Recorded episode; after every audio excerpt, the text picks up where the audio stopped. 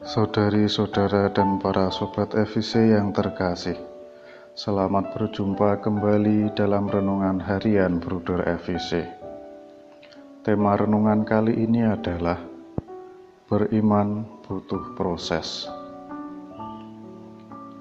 Dalam Injil Matius bab 9 ayat 27 sampai 30a dituliskan Yesus meneruskan perjalanannya dari sana Dua orang buta mengikutinya sambil berseru-seru dan berkata, Kasihanilah kami, hai anak Daud.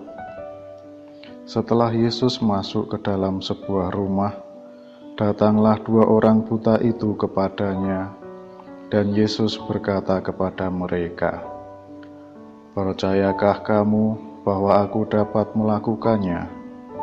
Mereka menjawab, Ya Tuhan, kami percaya. Lalu Yesus menjamah mata mereka sambil berkata, Jadilah kepadamu menurut imanmu. Maka meleklah mata mereka. Saudari-saudara dan para sobat evisi yang terkasih, membaca kisah ini dibukakan kepada kita bahwa jamahan yang menyelamatkan dari Tuhan tidak datang serta-merta ketika kita memohonnya.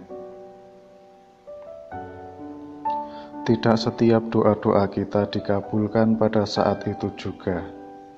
Harapan-harapan kita pada Tuhan tidak selalu digenapinya dengan segera.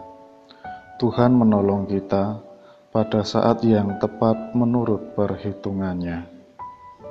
Begitu pula dengan hidup beriman kita butuh proses yang panjang dan kadang berliku. Kita tidak sendirian, ada Bunda Maria, Bunda pelindung kita. Melalui semua keraguan dan ketidakpastiannya, ia tetap setia terhadap putranya, bahkan sampai di Kalvari. Saudari-saudara dan para sobat EVC yang terkasih, sebagai pertanyaan refleksi, masih percayakah kita kepada Tuhan, terutama ketika doa-doa permohonan kita tidak dikabulkan, atau bahkan seolah-olah tanpa harapan? Marilah berdoa. Ya Yesus Kristus, tambahkanlah kami kepercayaan dan harapan, terutama saat-saat dirundung kegelapan iman dan tanpa daya Ingatkanlah kami akan sabdamu. Percayakah kamu bahwa aku dapat melakukannya? Amin.